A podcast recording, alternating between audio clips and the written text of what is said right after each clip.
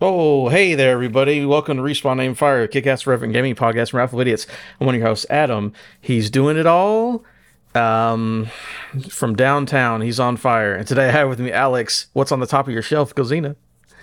You'll find out. Possibly next weekend. Depends how soon my standing desk uh, extender arrives. I don't know what it's actually called. It's a standing desk thingamabob that turns your normal desk into a standing desk. Very cool. You know what's really the most interesting part is I did that whole intro without. Uh, by the way, Smitty, Chad's not here. The mice. No, wait. He's the cat. He's away. So us, the mice, will play. Um, I did that whole intro without looking at my thing because I didn't have my thing up because I'm doing 10 things at once. Um, catch us live on twitch.tv slash alphabet Sunday evenings at 8.30 Eastern Time. YouTube podcast services Tuesdays at 9 a.m. Um, Chad's dead. Uh, upcoming on today's show, basically a lot of news that came out around Nintendo Direct. There's some things that aren't related to Nintendo Direct. Maybe E3's dead for real, for real. But first, we'll just get into it. Nintendo Direct thoughts. It happened Wednesday? Last Wednesday? Hell yeah, it did. It happened Wednesday morning. Yeah, and we decided to do it the same way that we did the Summer's Game Fest stuff, where it's like, hey, what is interesting to you?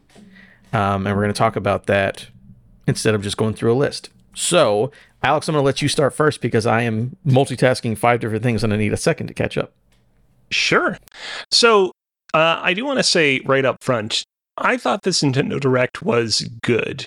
I th- think that the first 10 minutes or so were a little bit rough. There were a lot of announcements in those first 10 minutes that I don't think really spoke to myself or anyone else. I thought the news concerning the like Pokemon uh, Scarlet and Violet DLC, it, it, just it went on for too long and it didn't contain enough pertinent or like super relevant information that I feel like most of us really wanted out of it. Um, but I felt like once it got to the halfway point, the direct really kind of hit its stride. And once we got into the final 10 minutes, I thought it was like bam, bam, bam. It, good announcement after good announcement. Ultimately, the announcements out of this direct that I think matter the most, you know, a lot of them are very like Mario centric, Mario franchisey announcements. And if you're not a fan of Mario, I can see why you might walk away from this direct being like, ah, this wasn't really for me. But like, it can't be denied that the quality of games shown off and announced in this direct were great. Um, but the first game I actually wanted to talk about that piqued my interest in the direct was yes. Quick question before we go on. Yes. Um, I I agree with your your sentiment about the show. I got a question for you. Mm-hmm. So I understand Nintendo is more of a kid friendly mm-hmm. company, family facing idea, yes. right? Does it bother you the presentation. So I was watching, so I didn't watch it live because I don't yeah. watch most of these live. Afterwards, I'm going through watching the trailers, and it was a lot of there's like a 40 year old man just like talking us through the trailer. And I know Nintendo does that a lot. They're like, yeah. Know, how do you feel about that presentation? See, here's the thing. I actually think that Nintendo might have cracked a code on how to present games better than almost any other like studio out there out there that does these Nintendo Direct style showcases. I feel like Microsoft uh, like shows off trailers very well, but I feel like they're often lacking in a lot of context and extra information. Sony, I feel like it kind of varies, or I feel like sometimes ha- they have too little information. Sometimes I, I feel like they go on for a little bit long. Like we'll get into it with some of the examples we're going to bring up, but watching this direct, I feel like each trailer like communicated enough to me visually and through the narration from the 40 year old man as much information as I feel like I needed about each particular thing. Were there some moments where the voice got a little bit grating? I mean, yeah, but like overall, like I, I can't say that I have a lot of complaints about it. No, it's just an interesting thing I noticed with them because yeah, most other people do it like in the interstitials between trailers, right? Um, but they do it during it, which I thought was interesting. It's not a, an issue with me. I just thought it was interesting they did. But go ahead and real talk. talk about your stuff though. Uh, I, I, will say, like real talk. I personally am not a huge fan of when they do it during the interstitials. Anytime they're like, "Hey, let's show you this trailer for a game," and then they spend five minutes after the trailer talking about the game, I'm like, "Oh, come on, just please move on to whatever's next, please, please." That's just me though. Um, first game of the showcase that really piqued my interest Detective Pikachu Returns. This is the sequel to the original Detective Pikachu on the 3DS. Visually, the game looks a little bit on the rough side. The original Detective Pikachu on the 3DS was actually very impressive for its platform. This one doesn't look quite as impressive, but it is cool that we're seeing a full blown continuation of this series because when we last heard about this project, the way that they phrased what this was going to be, it, it, seemed to suggest that they were just going to make like an enhanced or expanded version of the original Detective Pikachu that had a little bit more story content. So it's cool we're getting a sequel.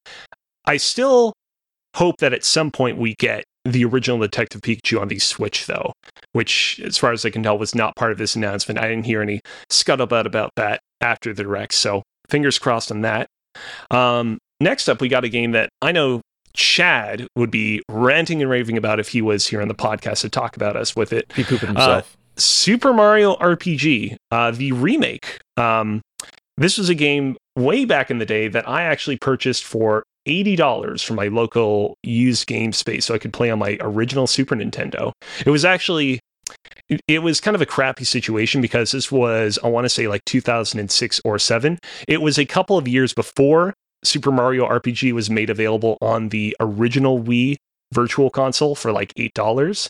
And so I paid 10 times that amount to play it on a Super Nintendo cartridge. But you know what? Honestly, it was worth it because I had a great time with that game back in the day, and I am really looking forward to checking out this remake. Uh, I will say, visually, I do appreciate how they've like shortened all the characters in this game. They look quite squat and quite cute.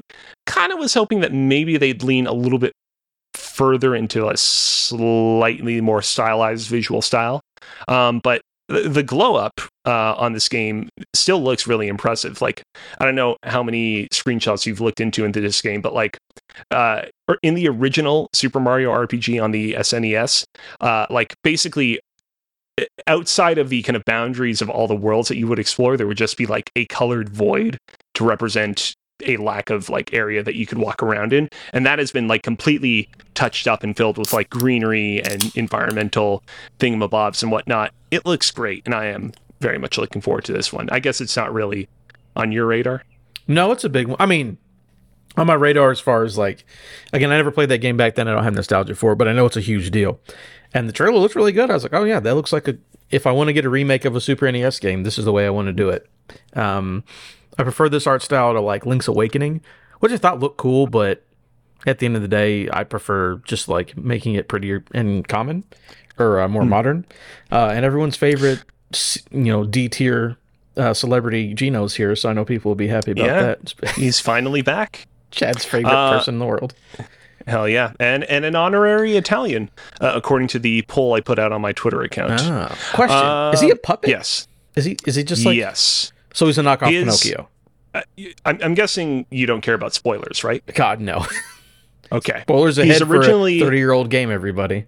He's originally a kid's like doll slash action figure. A star from the land of stars comes down to the Mushroom Kingdom and basically possesses the doll and in mm. doing so enlarges the doll to human size or yeah. Mario size or whatever. And then from there, he accompanies you on your adventure because the idea is that you're trying to collect and reunite all the stars from throughout the realm. And the star that's inhabiting Geno's body is like, well, I obviously care very much about having the stars be reunited, so I will accompany you so that we can defeat the ultimate evil and you know restore. Also, he's possessed. He's not even like a real person. He's just possessed by a star. Correct. Oh wow, that's awful. The one thing I did notice was the I don't know why I know this clip.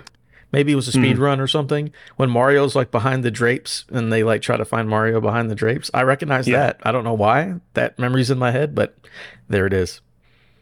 Who knows? Mm. Uh, right after that, we got a very brief tease of a Super Princess Peach game. We actually don't even know if it's called Super Princess Peach. I only called it that because that's what the last uh, Peach game was called. By any chance, did you play Super Princess Peach? Hmm, what was that on? Uh, the DS. It was like an early DS game. No, I mean I've played. Okay, so in Super Mario Brothers 2, I only played as Peach but mm. that's not Super Princess Peach. So no, I have not played right. the game you're talking about. So the original Super Princess Peach is an interesting game because, like I said, it came out like early on during the DS's life cycle. That's, you know, quite a few years before I feel like we as gamers had like a big international conversation about the way that women are often represented in video games, about how characters like Peach and Zelda are often damsels in distress that have to be rescued by a male protagonist. You would think that Super Princess Peach would kind of be a bit of a forward thinking game given, you know, how early it came out, but the actual game itself is kind of problematic. The thing about that game is all of Princess Peach's powers are all based on emotions. And so you have her sad emotion in which she cries and her tears create new platforms or something. I, I it's been like a while since I've looked into the game, but like nowadays in 2023 the game doesn't really fly. And so it's cool that Nintendo is seemingly taking uh, another shot at the Princess Peach platformer to do right by her character. Oh, hey, there's that show that the one actor got fired from because he might have participated in the January 6th rally. Uh oh. Adam, I think your microphone. Sorry, my bad. I was muted. No. So a chat asked said, "Show me your Bob's. I want to see your Bob's." So it's a picture of Bob Burgers. The guy who got Oh. fired from Bob's Burgers for the January 6th stuff is not in these pictures. He actually plays Okay. Jimmy uh, Pesto, who has not spoken in the show in about three years because of that man's actions. So All right. There Fair enough. See, yeah, all that to say, uh, obviously there's not a lot of information to go off of with this Princess Peach game, but hopefully this will serve as an opportunity for Nintendo to make up for some of the original Super Princess Peach's wrongs and deliver a more satisfying experience. Um, next year, right? after that, That's all we know is just 2024. Yes. Okay. They confirmed it's 2024. And I mean, the game's pretty early on. Again, we didn't see a lot of footage, but like, I can't imagine this game like getting pushed back to like 2025 or something. Last question. You never know. Did they Yes. say specifically that's a Switch game? Uh, that's a good point. They didn't even say that. Hmm. Or did they? I don't know. Hmm. I can do some research Hmm. real quick as you speak because I wonder. Sure. I wonder. A game that we do know is coming out on the Nintendo Switch is Pikmin 4. Um, game looked pretty solid. I got to be honest, I didn't walk away from uh, their big showcase of Pikmin 4 in this direct being like, oh man, I can't wait. I'm 100% going to pick up Pikmin 4 at some point after its releases. I fully expect to have a great time with it, given that I had a great time with Pikmin 1, 2, and 3. Kind of looks like more Pikmin. It doesn't feel like there's a whole ton of stuff in the game that, like, is utterly revolutionary outside of the stuff about being able to explore the world at night. Um, but I, got to give Nintendo the benefit of the doubt in this case because they knocked it out of the park the past three times. They didn't do so good with the one 3DS Pikmin game, which was I want to say that one was Hey Pikmin, um, but that wasn't really developed by the same team, so I don't. I kind of disregard that. Did you get a, an update on the Princess Peach situation? Yeah, I see like a screenshot for it, and they're talking about it. It looks like a throwback to Paper Mario, but I don't see anything saying Switch or not Switch though. Yeah, it just It could new be- game 2024. I mean, I could see it releasing on both the original Switch and whatever the Switch's successor is going to be. like, Nintendo it announces being- solo game. I just can't find anything to say that it is or not. Oh no, wait a minute. I can it says for Switch 2022. okay. I, I mean, I can see it releasing on both, but we'll we'll, Yeah. we'll talk a little bit about the successor a little bit later. Um, a little bit after Pikmin 4, we got an update on Metal Gear Solid: The Master Collection Volume One. Um, so here's the thing: the reason why I wanted to bring this up is because in this uh, little announcement trailer about the Master Collection's contents, uh, they revealed uh, that Metal Gear, the NES port of the original game, and the NES exclusive sequel to Metal Gear that's not part of Kojima's canon, which is called Snake's Revenge, I want to Yeah. say. Yep, Mhm. Snake's Revenge. Uh, both those games will be included in the Master Collection as well. Now, I'm not a like super huge fan of either of the two games that we just listed. Don't know if I'll ever play them. But what's significant about this is the last Metal Gear Solid collection that we got back in the day, the Legacy collection on the PS3, did not have these games. It had the original MSX Metal Gear and it had the sequel to MSX uh, Metal Gear, Metal Gear Solid Snake. Uh, but it didn't have the NES games. Uh, and that has gotten me wondering a little bit about what might be in volume two of the Master Collection. I know that it's located all the way down here in the sheet in our quest log section, but do you want to jump into your story about the Volume 2 collection? Sure, uh, no problem with that at all. All right, um, let's see. So, MGS Collection Part 2 Sons of the Nano Patriots from Wesley Yin-Poole at IGN. Konami has announced Metal Gear Solid Master Collection Volume 1, due out this October. Uh, now, the internet has spotted the lineup of games for the unannounced Metal Gear uh, Solid Master Collection Volume 2. Twitter user Nitroid spotted. Uh, then inspecting the Metal Gear Solid timeline page on the official Metal Gear Solid website reveals placeholder buttons for MGS 4, MGS 5, and Metal Gear Solid Peace Walker. IGN understands this lineup for Metal Gear Solid Master Collection Volume 2 is accurate and has asked Konami for comment. While the entire collection will no doubt excite Metal Gear fans, it is the inclusion of Metal Gear Solid 4 that's of the most interest. The action adventure stealth game uh, has been shackled to the PS3 since launch, and with Metal Gear Solid uh, Collection Volume 2 expected to launch on PC, PS5, Xbox Series S and S, and Switch, an army of newcomers are set to experience Guns of the Patriots for the first time. So, from what people, insiders seem to understand, is that it's 4 5 Peace Walker. Which makes sense. It, that particular collection of games is not super surprising. I think a lot of people are still a little bit taken aback that 4 is going to be there because the whole thing with 4 is that game was very specifically designed around the capabilities of the PlayStation 3 cell architecture. It's one of those games that's always been like whenever people talk about you know, bringing Metal Gear games to other platforms, Metal Gear Solid 4 is always such a huge question mark because it's like, can you even port it out of the PlayStation 3? It seems like it's so like deeply entrenched in Now, did you see the story- PS3 could do. about that the other other week, where there was the producers at Konami of like we made a 360 version, but it would have required Right. multiple discs, and they didn't want to do. Right. Konami didn't want to do that. So there is a version of it that could have worked on more general Hmm. hardware. So maybe Anyways, that's the version. I don't know. Yeah, Uh, that I, I will say by the way, regardless of what happens with uh, the upcoming potential port of Metal Gear Solid 4, that port is going to be interesting because there's a lot of weird product placement in 4 that I don't think is going to fly anymore. Like in that game, Solid Snake straight up has an iPod that he uses to listen to music and podcasts on. Not like, oh, it's like a thing that looks like an iPod. It straight up is an iPod, which when you think about it is weird considering that like back when it came out in 2008 it was back then on a sony platform which you think that sony and apple wouldn't work together that well but i guess i guess kojima had such like incredible like power that he could sway both companies to make good Mhm. um, Wasn't there also Assassin's Creed's costumes in that game? Am I crazy?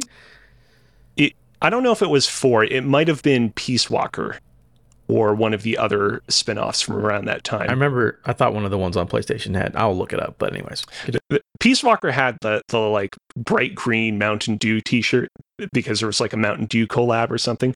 Um, getting back to the Nintendo Direct, as I mentioned earlier, uh, the two NES games are coming to it, which originally was not the case with the Legacy Collection on PS3. The Legacy Collection on PS3 was here's all the Metal Gear Solid games that Kojima was personally involved in up until this point in time, and so the fact that they're breaking with that for volume one makes me wonder.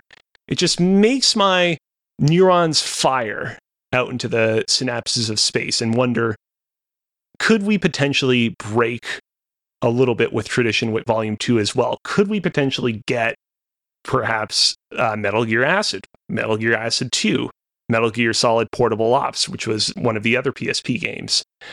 The fact that this particular piece of information about what games are going to be included in the Master Collection Volume 2 is based on the presence of these three placeholder buttons in the website would suggest that that's not going to be the case, that it is just going to be four Peace Walker and 5, which, you know, doesn't really bother me all that much because at the end of the day, those are like the three remaining Metal Gear games that I care about the most and that most other people care about the most. But like, would be cool. At the very least, it would be great if we got another opportunity to play Revengeance uh, on modern consoles because that game had a huge resurgence in popularity last year. you know what's funny? Um, I've been staring at anyways. Revengeance in my library. I'm like, should I download and play Revengeance? Because it's just been sitting there staring at me every day. Yeah.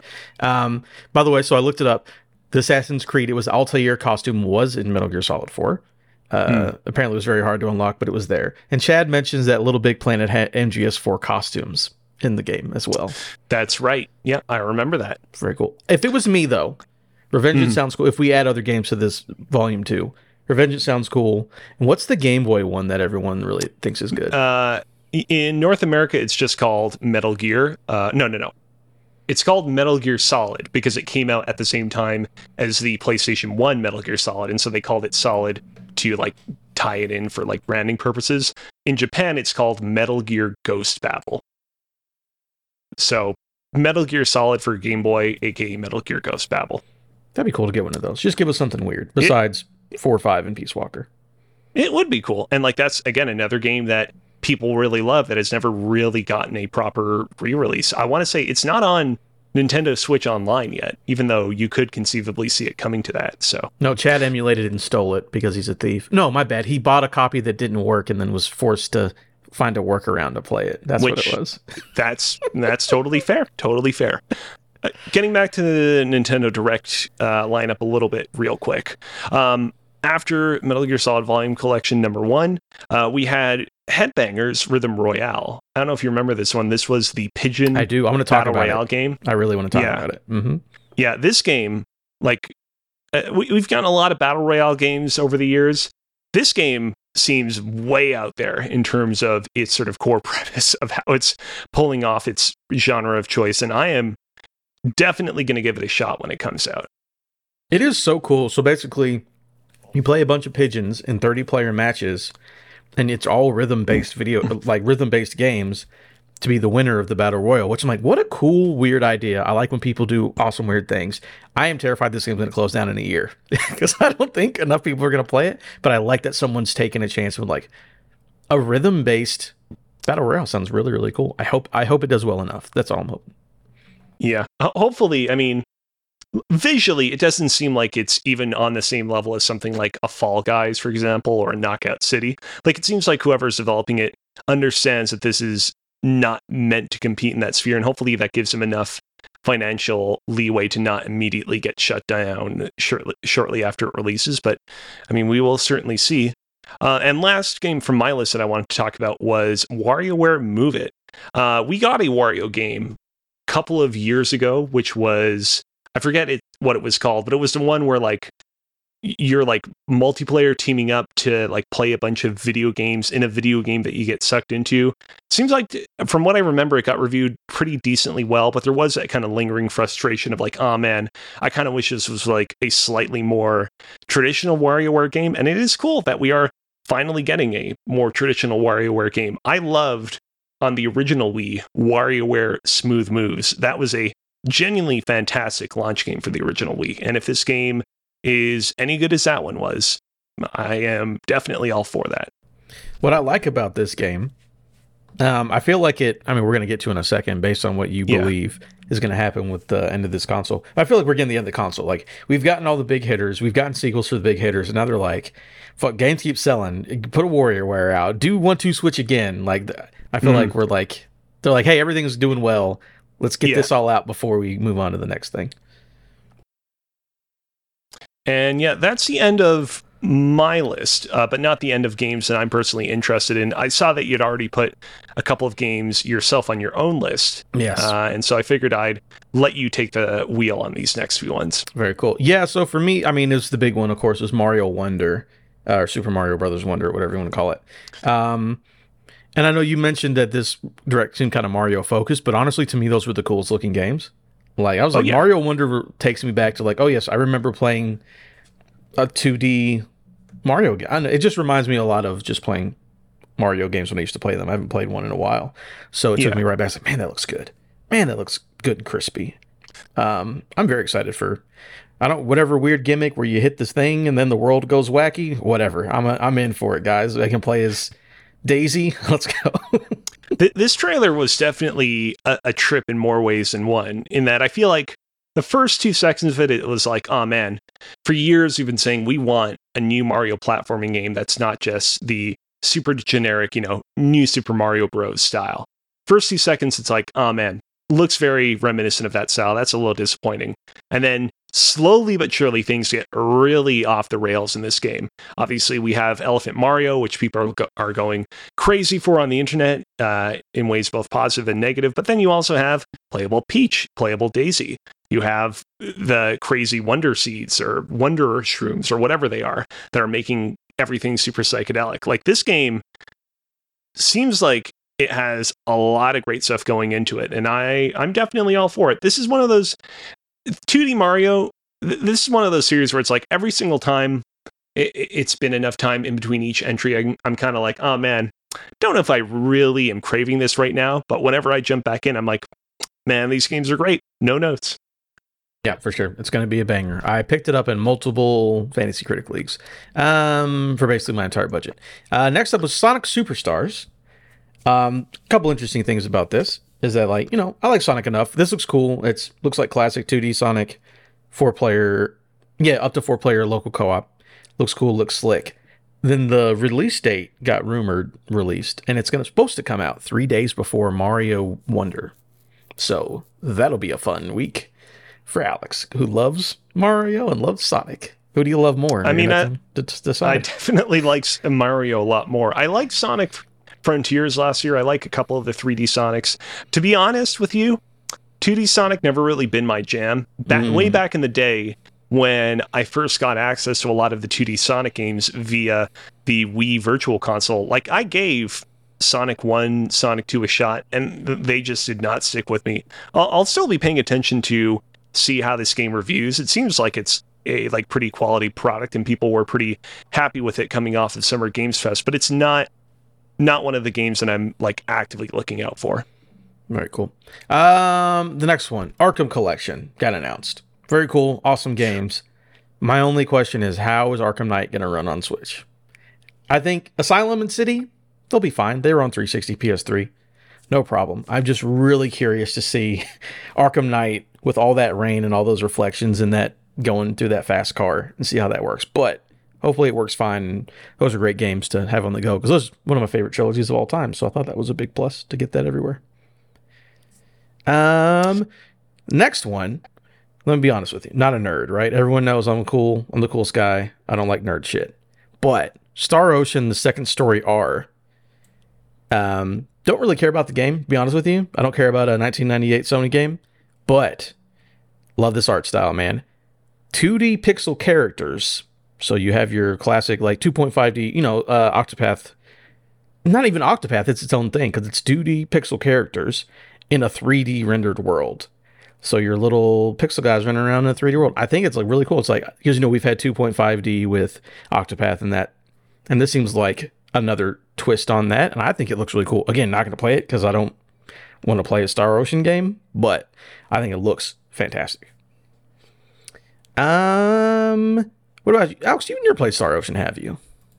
No, never played one. I only know like two people who've ever played it, but they've made like a lot of those games. Yeah. I just wonder who it's for. I don't know. Uh, and my last one was was Myth Force, which is uh, it's a game that's been early access on PC. Basically, Saturday morning cartoon roguelike, team based, looter shooter kind of a thing. Um, looks like He Man, but four players. Um, and it's just cool for me because we finally have a release date because it's coming to Switch this fall, which means it should come to 1.0. It's coming out everywhere. Everyone who's played it said it's pretty cool. So I'm hoping after being in early access for uh, about a year and a half, it'll it'll be hot, hot and bothered. Um, but that was it for me because yeah, you you know, we've talked about all the cool stuff at this point. There you go. Yeah, so with that, I think we're ready to jump into segment from Cozy. Do you have a theme song for segment from Cozy?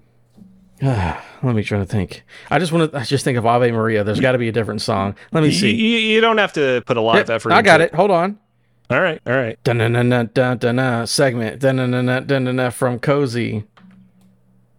Welcome everybody to this segment from Cozy. Uh, this particular segment I'm calling 10 MIA Switch games that could or still are. No, no, no. Hold on, hold on, hold on. I got that reversed. 10 MIA Switch games that are, or still could, be on the horizon. So, we saw a lot of Switch games showed off in the Direct, some of which are coming out later this year, some of which are still slated for release in 2024, some of which are still slated for some indefinite point in the future. However, there were 10 games 10 games of varying levels of consequence that were not shown off in the direct that I figured I'd take the opportunity to talk a, lot, a little bit about here. Um, obviously, if you actually go and dig into what games are still slated for the Switch that weren't talked about in the Nintendo Direct from this past week, there are many, many, many games uh, that we could be talking about on this particular segment. But I felt like these 10 games are the kind of most per- pertinent games to the you know switch's overall library to its identity to us you know as gamers and our interest in the platform. So number one of course we have metroid prime 4 i said i called it ahead of time ahead of the direct that we weren't going to get metroid prime 4 at it. I said on twitter yo, I think we got to temper our expectations. I think that at this point, it's pretty obvious that Metroid Prime 4 has probably been moved over to the Switch successor, that it will probably launch on that platform, if not launch shortly after that platform's launch. Um, will it also potentially release on the Switch in addition to the Switch successor, much like how Zelda in the past has spanned multiple console generations when it releases? Who's to say? I personally I'm going to say right here, right now, and I know I will probably upset some people by saying this, but I really hope that Metroid Prime 4 is exclusive to the Switch successor because then it'll definitely benefit a lot from however much juice that successor will be packing. But ultimately, like we, we, we still know so little about that game, so I'm not going to speculate any longer. I love how that's your your your your cozy guarantee is that this game is a Switch launch game.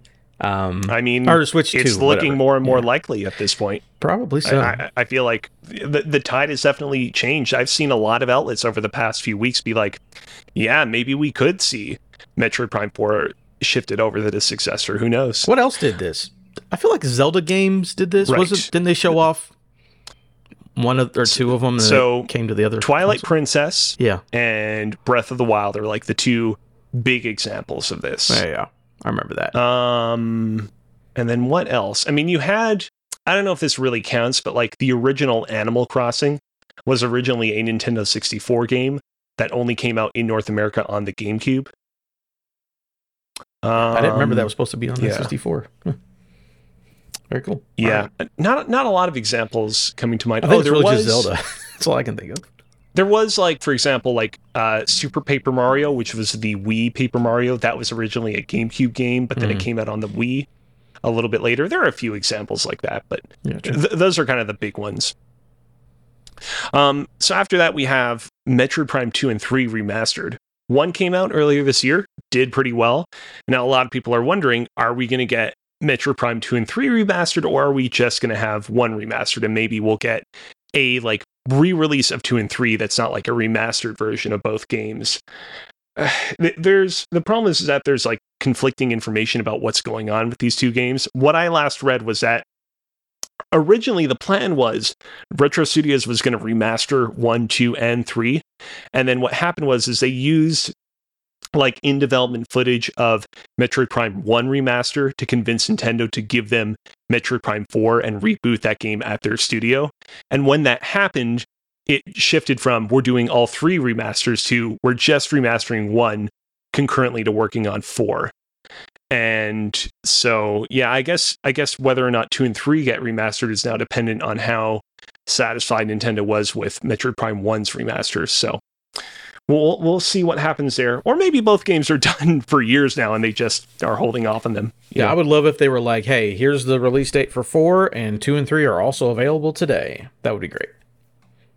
Uh, two other games that were not shown off at this direct, but that have been like very heavily rumored for a very long period of time are Twilight Princess HD and Wind Waker HD. Both games originally launched on the Wii U. Uh, both were loved on the Wii U, and many people have been clamoring for these games to show up on the Switch at some point. I will say, man, like throughout the entirety of the Wii U's life cycle, I remember people clamoring then for us to get Twilight Princess HD, and then we eventually got it kind of towards the end there. Like, I really hope that after we finally get Twilight Princess and Wind Waker on the Switch, we don't have to go another Nintendo console life cycle of these two games not being present until they finally put them on it. You know what I mean? Like, I hope that when they've released a Switch successor, you can go into the Switch successor's eShop and just download, like, even if it's just the Switch version of these two games, you can still at least download those in the same way that on the PS5 you have access to all your PlayStation 4 games, for example. I don't want to have to wait for all this shit again because I got to be honest, I'm getting a, a little bit tired of people asking for these games, even though these are, you know, fantastic games and everybody who owns the Switch definitely deserves to try them out. I wonder why these are the only things that haven't been ported. Literally everything from the Wii U that was worth it has been ported Yeah. except for these. Like I actually had Wind Waker HD on Wii U. And it's like, Mhm. yeah, that's right. they too. never they never did it over here, did they? Which is weird. Yeah.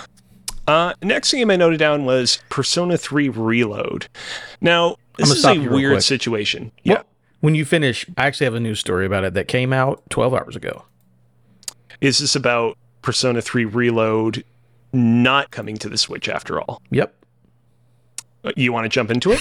Okay, yeah. No, so apparently the leaker for Persona, who leaked the whole Persona 3 Reloaded existing in the first place, like a very credible leaker, yeah. um, yeah, basically said that it's a very long story, but um, basically there's no deal um, for it to come to Switch. Um, there's no published deal made at all for it. Unless this changes, nothing's going to happen. Same thing for Metaphor, which is that other Renophore Phantasma, whatever. So apparently they just, those games are coming out for everything but Switch just because they didn't make a deal for it to come to Switch. Yeah, I mean, it's metaphor. I mean, I don't think anybody was speculating from the jump that that one was going to come to the Switch, but with Persona 3 Reload, it seemed like a lock. And visually, while Persona 3 Reload is a very pretty looking game, there's nothing going on in it visually that seems like beyond what Persona 5 uh, was doing, which made a lot of people assume like, well, well, for sure this has got to come to the Switch because all the other Personas came to the Switch over the course of the past couple of years, but it seems like it might not be happening, which is honestly pretty shocking, but I wouldn't completely rule it out. I don't think we're utterly confirmed to not get it, but that's just me.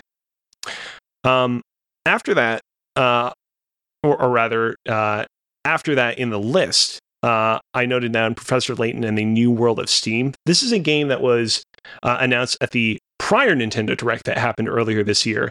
And I talked about it uh, a little bit back then, uh, but just to kind of refresh everyone, like this was like low key one of the biggest announcements of that direct because like up until a few years ago, Level 5, which is the studio that develops the Professor Layton games, they're also the studio behind the Ni no Kuni games, the uh, Yokai Watch games, uh, the Inazuma 11 games. They had basically gone completely AWOL on releasing games in the West. They basically completely shut down operations and decided to kind of like exclusively focus on the Japanese market.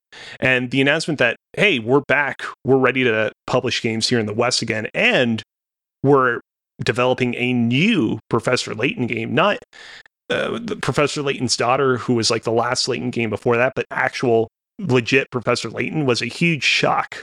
Um, this game, by all accounts, is still coming. Doesn't seem like it's in any kind of weird trouble or is like a weird situation like Persona 3 where it, it might not actually come after all. Um, but it is still a game that is somewhere off on the horizon, and we will certainly see when we finally get it. Yep. Its Um, Switch uh, page, or it's on Nintendo's website. Professor Layton in the New World of Steam says Nintendo Switch releasing in TBD, rating pending. There's nothing on this page, just a picture. So Yeah. interesting, interesting. Yeah. Uh, in addition to Professor Layton and the New World of Steam, another game that Level 5 developed within the past couple of years is Yokai Watch 4. They actually made two different versions of Yokai Watch 4. They made Yokai Watch 4, which released in the summer of 2019, and they released Yokai Watch 4 Plus Plus, um, which released in the winter of that year. Um, the prior three Yokai Watch th- uh, games uh, had released on the, I want to say 3DS in North America, and none of those games did especially well. The history of the Yokai Watch series is so interesting. We could spend an entire podcast talking about it, but TLDR, there was a very brief period of time, a very brief period of time during the 3DS era where Yokai Watch culturally in Japan was like outgunning Pokemon. Like it was like sales wise in terms of kids knowing about it, uh, kids like doing the dances along the anime. It was like eating Pokemon's lunch Uh, and then the series kind of had a drop off and never really recovered from that. Uh, but nevertheless, Yokai Watch 4 released in 2019, and I, you know, can't help but wonder: will we get a port of this to the Switch in North America now that it seems like Level 5 has sort of resumed its North American operations, plans, whatnot? The game got a pretty decent review on Famitsu, uh, 37 out of 40, so it is a quality product. And the original three Yokai Watch games were like honestly like technical showcases on the 3DS. Uh, I, I never like exhaustively played them, but like they always like really impressed me, especially compared to what the Pokemon games were doing on that platform during that same generation. So who knows? Could be cool. Yeah, I remember at a time, yeah, blowing up in Japan and people being convinced like, yo, this is going to be the next Pokemon, and it never took off in America. Just did not happen. Yeah. So did not happen. Uh, Another level 5 game that was also talked about in the previous Nintendo Direct, but that was not shown off in the most recent one uh, Fantasy Life I, The Girl Who Steals Time. I did not play the original Fantasy Life, but I know that the original Fantasy Life is like, it's one of those games on the 3DS that people are like, man, it's a real good game. Level 5, you're a real, real talented developer.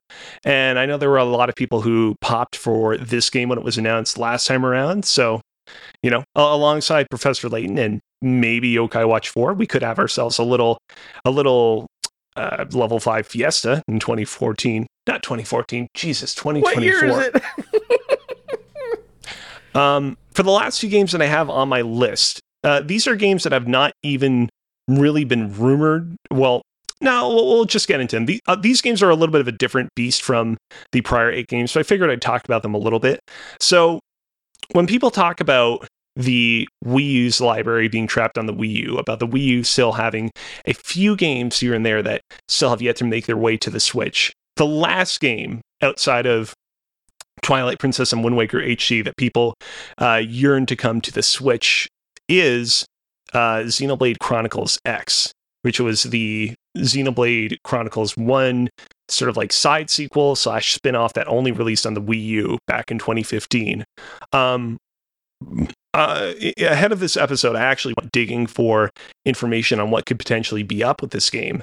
And in a 2018 uh, Game Informer with Imran Khan, uh, one of the producers on the game um, what's his name? Uh, Tetsuya Takahashi basically was like, yeah, personally speaking, I'd love to play the game on the Switch, but it would be really difficult to make it. Uh, when asked why it would be such a problem, he simply laughed and replied, Money, it's a massive game. Recreating it would be really difficult. I don't deny anything that Takahashi is saying here, but like, fact of the matter is that over the course of the past like console generation, we've had a like remaster of Xenoblade Chronicles 1, Xenoblade Chronicles 2, and Xenoblade Chronicles 3 all make their way to the Switch, and none of those games could have been particularly cheap to develop. So I wouldn't put it past that we could still get Xenoblade Chronicles X at some point. Because after after Xenoblade Chronicles X, like the well of interesting Wii U games that are still stranded on the Wii U kind of dries up. Like other than that, you've got Star Fox Zero, which nobody really nobody loves. Wants. Nope. You've got NES Remix One and Two, which are good games, but like you don't see people like yearning for those games, you know. So mm. yeah, uh, this and, was the that was the mech one, right? Yeah, I'm looking yeah. at it now. It was the mech yeah. Xenoblade. Yeah, yeah, yeah. And last thing I put on this list is uh, a game that has been heavily rumored over the course of the past year, but obviously is still not confirmed. It's the 3D open world ish Donkey Kong game that we've heard of here and there sporadically over the course of the past few months. Um, according to like a spate of rumors that came out uh, towards the end of March this year, the game is apparently still in development uh, and apparently has been in development for some time.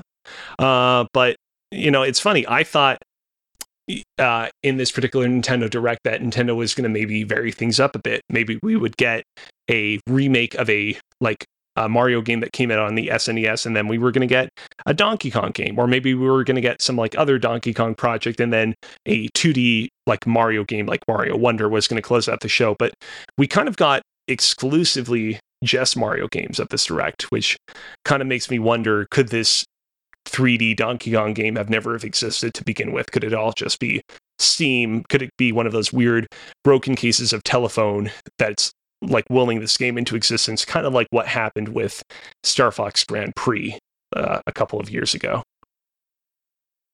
I want them if they make a new 3D Donkey Kong gang, it has to have a-ha's Take on Me instead of any original music. Oh man. that that's um you, you know how in uh what, what was it? Uh Donkey Kong 64 they have the DK rap at the beginning. Mm-hmm. That'll be like instead of the DK rap, it'll be a-ha's Take on Me as like the opening God, theme song rap thing. So good, so good. Don't use your original Yeah. music. Use the licensed stuff. It's a kids movie. It's Yeah. fine. All right, very good stuff. I guess we're gonna move on to.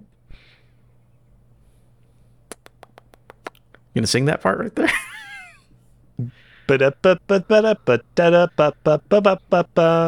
I don't know if that's how it goes. I'll take it. Segment from Adam. All right, this time we're having a little game again based off Nintendo. That's all Nintendo this week. I call this the meat in the thruple sandwich. Ooh. Who wants to be the meat? Who wants to be the bread? It's three people. So, based on things shown at the direct, I'm going to give you, well, most of them. One of them's different. I'll explain. But I'm going to give you mm. previous entries based off things that were shown in the direct, three of them, and I want you to put them in order based on how they did on Metacritic. So it's just to look Okay. back on like how popular are these series that are coming that we were shown off at Nintendo Direct. First one's cheat. First one's about movies. So Okay. I have three movies. This is all based on Metacritic, not Rotten Tomatoes. I want you to tell me of these three movies that all are, all that all have sequels coming out, which order them in from top to bottom. Super Mario Brothers movie, the one we just made fun of for having a-ha's take on me, Detective mm-hmm. Pikachu, and Sonic the Hedgehog 2. Now, what do you think the order of those is based on Metacritic? And then I can give you the Metacritics afterwards. Sonic the Hedgehog 2 definitely scored the highest. Okay. Like there is no doubt about that. Detective Pikachu definitely is in the middle, and Super Mario is at the bottom. Okay. Now this isn't changing, but I'm going to give you a little more information. Uh, choose the meat, please. Yeah, Chad, you always want to be in the middle. Um, I will say, shockingly, all of these movies are below a 55 on Metacritic. Hmm. Even Sonic 2. All of these movies are below a 55 on Metacritic. Hmm. Do you want to keep your same order? So you can see it's probably like critics are kind of rough on kids' movies. Again, audience scores are much higher. It- Rotten it's Tomatoes shocking different, but yeah. I see. I, I, I guess that's probably what's tri- tripping me up because I distinctly remember Sonic 2 on Rotten Tomatoes doing quite well. Or at least, like, you know, being in that, like, I don't know, like 70 ish range of, like, being, oh, this is not bad. Mhm. Um, Yeah, for consistency, I did all Metacritic. So you had Sonic as one, Pikachu as two, and Mario Brothers movie at three. Did I remember that right? You know what? Yes. You know what? I'm going to swap around Pikachu and Sonic. I'm going to go Pikachu first, Sonic second, and Mario third. And I am locking in. okay, so you would say Sonic would be the meat in the thruple sandwich then. Yes. I just want to hear you say it. You did. Whenever you changed it up, you got it right. Detective Pikachu All right. at a 53, Sonic 2 at a 47, Super Mario Brothers movie 46. Huh. So Huh. all right in that range. Uh, not too not too far apart. Now we're gonna move on to some video games. Again, these are based on video games. This is the last one uh, of a series, but that were announced at uh, Nintendo Direct. First up, I have Pikmin Three. This is very specifically the Switch version. Metal Gear Solid Five, and Mario 3D World Bowser's Fury, because I believe that's the last Mario game we got. What what what co- platform is Metal Gear Solid 5 on for the purpose of this Metacritic? Uh, I'll double check it, but I'm pretty sure I just took the, the highest one. Um, let me double check just to make sure. Metal Gear Solid Five. It is for Xbox One. It is the highest, the highest score. Okay. I'm going to go. I think that Metal Gear Solid 5 definitely scored highest. That game has a bit of a complicated reputation, but I feel like upon release, everybody was unanimous in loving that game. I think that uh, Bowser's Fury is going to be the meat, and I think that Pikmin 3 is going to be the other end of the sandwich. Pikmin 3 a good game, but I feel like I feel like the reaction to the Switch port was a little bit like I don't I don't feel like there was the fire that there was when it originally released on Wii U. I bet if you went and looked at the Wii U Metacritic page, it would be higher than the Switch version. It's just me though. Mm, it's not.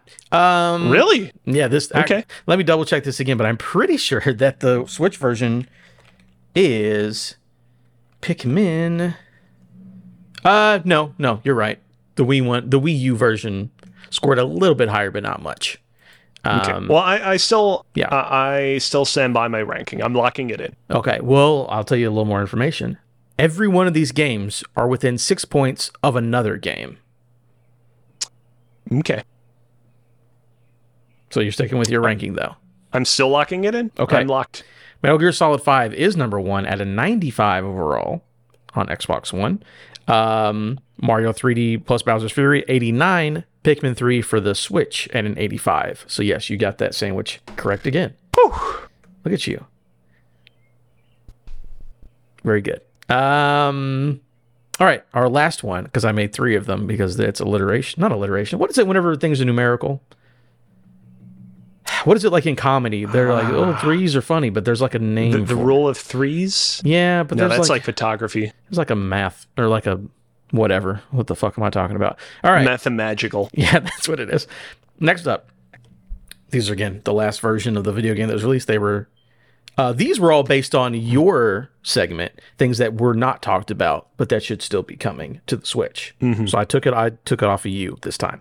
So Okay. Metroid Prime Three, Persona Five Royal, and Donkey Kong Country Tropical Freeze are the three games. The last ones are the things that you're like, where are these at? These could still be coming to Switch. What is the order of those games on Metacritic? Persona 5 Royal is definitely at the top. Mm-hmm. That game, like, there was just such an intense passion for that game when it released, both both the original and Royal. It didn't feel like there was really much of a drop off there. And so that leaves Tropical Freeze and 3. Hmm. Metroid Prime 3 was really, really loved when it first came out, though I feel like there has been a little bit of a, a drop off in appreciation for it as of late. Tropical Freeze, like that game was kind of mired in a lot of controversy uh, when it was first revealed because everyone was like, oh man, Retro's making another Donkey Kong. They're not making another Metroid Prime game or like at least something that's a little bit more in that wheelhouse. But it did review well despite that. I'm going to go I'm gonna go and I'm gonna say that Metroid Prime 3 was a meat, Mhm. and Donkey Kong Tropical Freeze is a very, very close bread on the other end, Mm. Would it be the bottom piece of bread or the top piece of bread? the bottom piece of bread, because Persona 5 Royal is at the top. But then you press it in a panini maker and flip it over when you take it out. Uh, but no, you got it right again. Look at that. You're Wow. You're you would be perfect in a thruple because you know everything about three three things in a row. Yeah, Metroid Prime or excuse me, Persona 5, 94, Metroid Prime 3, 90, Tropical Freeze 86. So there you go. You nailed it. You really did very, very, very well. Wow. Um, congrats to you. You've won. I'll give you one day of your life back. That's a throwback. if you All guys haven't listened in a while, I won a bet about a year ago, and I got to take six months of both of their lives of Chad and uh, Alex. You can have one day back, but there you go. That's it for my segment. Um, and that means it's time for playtime. I guess I'll just go ahead and do mine really quick because it's really short. I didn't really play a ton. I got back into Skyrim a little bit. Uh, one day of life. Yeah, that's all I deserve. Chad, you still owe me full six months. Um, got a little back into Skyrim. I just wanted to dick around and have something to play around with. But the main thing I got into that was new. I'm getting ready to play Axiom Verge. I'm going to do it one of these days. Don't worry. We're not recording for another week. I'll be fine. Uh, I started playing UFC. So my son mentioned that he was playing UFC. I'm like, what do you know about fighting people? You pleb. And I started, I downloaded it as well. Um, yeah, I think I might be into MMA now. It's like a really, really good game. And it's like, I, I okay. So it's very technical, kind of nerdy. It's a fighting, it's like it's a fucking fighting game, like Street Fighter or whatever, basically. But I don't think there's a better feeling than when you like punch somebody so hard that they fucking pass out. Like I don't think there's a better feeling in gaming. Like I remember, like I don't know, I- I'm glad that you prefaced it with that. real life too. knocking Oh. someone's lights out Uh-oh. is wonderful. I don't. Were you? Ar- I knew you were around. Did you get into the fight night craze? Because remember, fight night, No. a video game about boxing, but everybody was into it. Strangely enough, like it was like way bigger than boxing was. That video game. Um, and yeah, I get it now. I, I'm having. I'm kicking people in the side of the head. Um, blood's going everywhere. I'm knocking dudes out. I'm champion. Seven defenses in a row, baby. I'm all about it. I'm into UFC right now, so uh, I might be an MMA boy. Fight Night is dope. Remake of the original movie. Oh, Fright Night. I actually did like that remake of that movie with uh McLovin was in that one. It was pretty good. But yeah, that's it. I'm just punching people and stabbing dragons. That's it. on my end, it's interesting. You, you talked about how you haven't been up to a whole lot this past week. I have been like going through so many games. You know, it's funny. It feels like for the past several months, every single week I come into the podcast and I'm like, hey guys, yeah, I got, I got stuck on another Rock and Zelda again. It's it's a real big game. Oh, and I played that other uh, game that we have to play for Barf, but I can't actually talk about it on the show, so who cares? For whatever reason, within the past week, I've played a crap ton of stuff. Of course, I played some more of Diablo 4.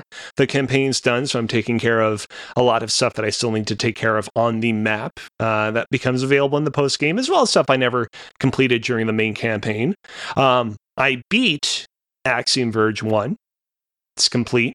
It's done with. Don't think I'm going to go back for the platinum because we'll, we'll talk about it on the podcast. Mm. But the platinum is a just a, a humdinger and a half. Uh, beat Axiom Verge 2, the sequel that came out in 2021.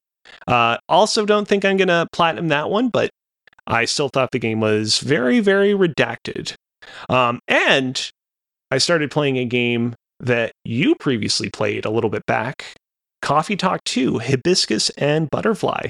Yeah. And let me tell you, let me tell you, there is something so comforting about coming back to this game's universe. Even though, like, so much of the subject matter discussed in Coffee Talk 2 is kind of on the heavy side. Like, there's a lot of real heavy themes, lots of discussion of prejudices, lots of allusions to like real world events that have happened over the past few years that get discussed in it. Despite all that, this game is like a comforting, warm cup of coffee, which coincidentally is what you serve a lot of in the game. So I'm really loving it so far, even though I'm only a couple of hours in. Yeah, I want to get back to it because yeah, it's very.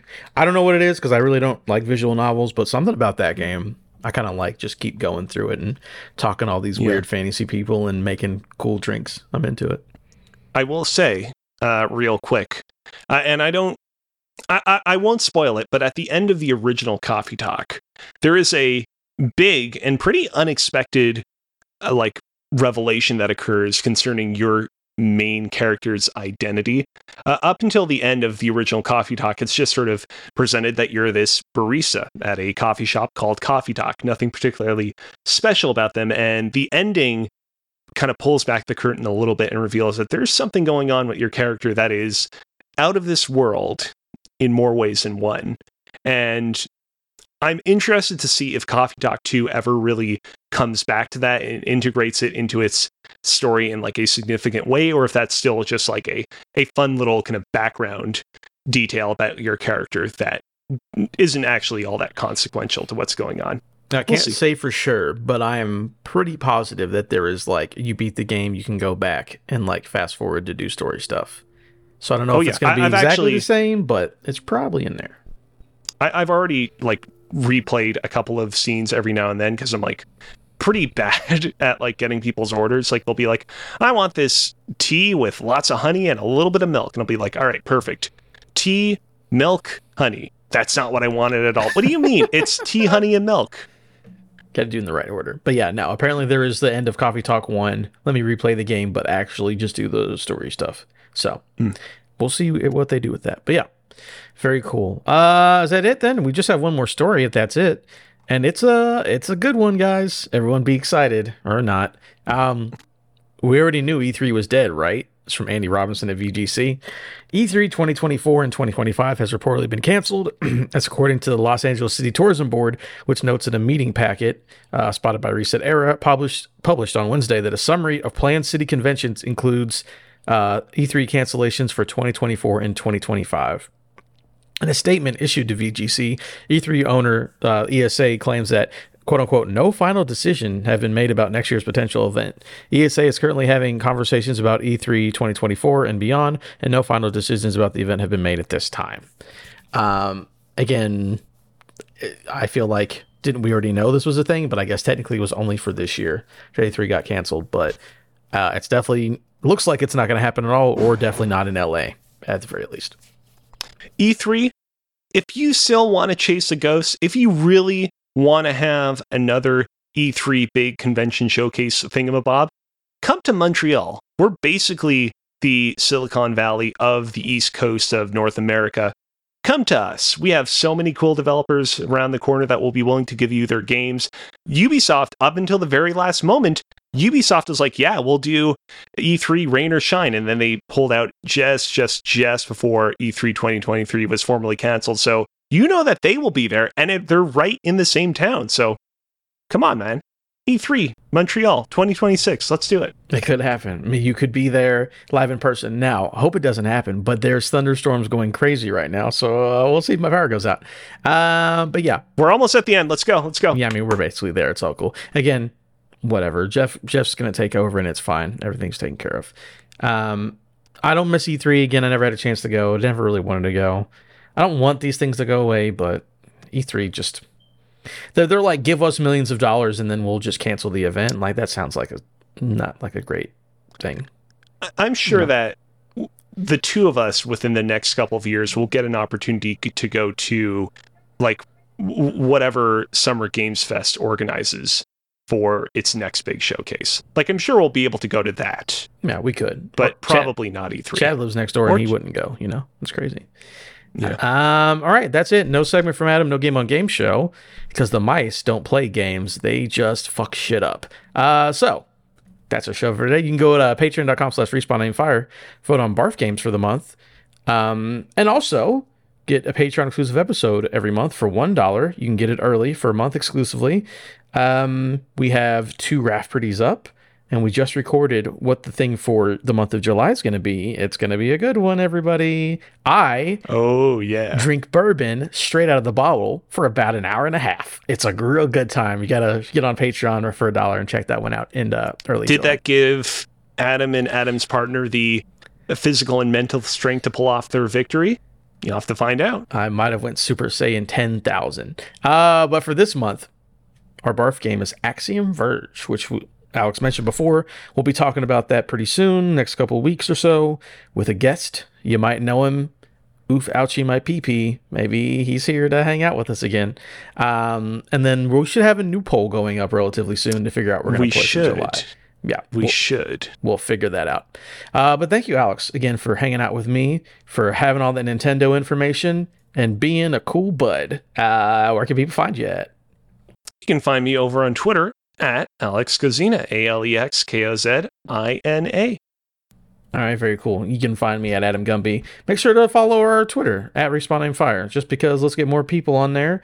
Um, you're gonna want to do that because I might. Don't hold me to this because it might be too much work and I won't do it.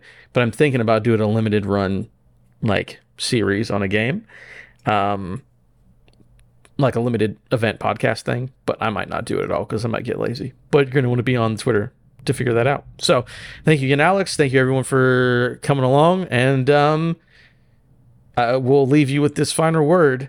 I'll put it up this week. That's what Chad said. Goodbye. Good.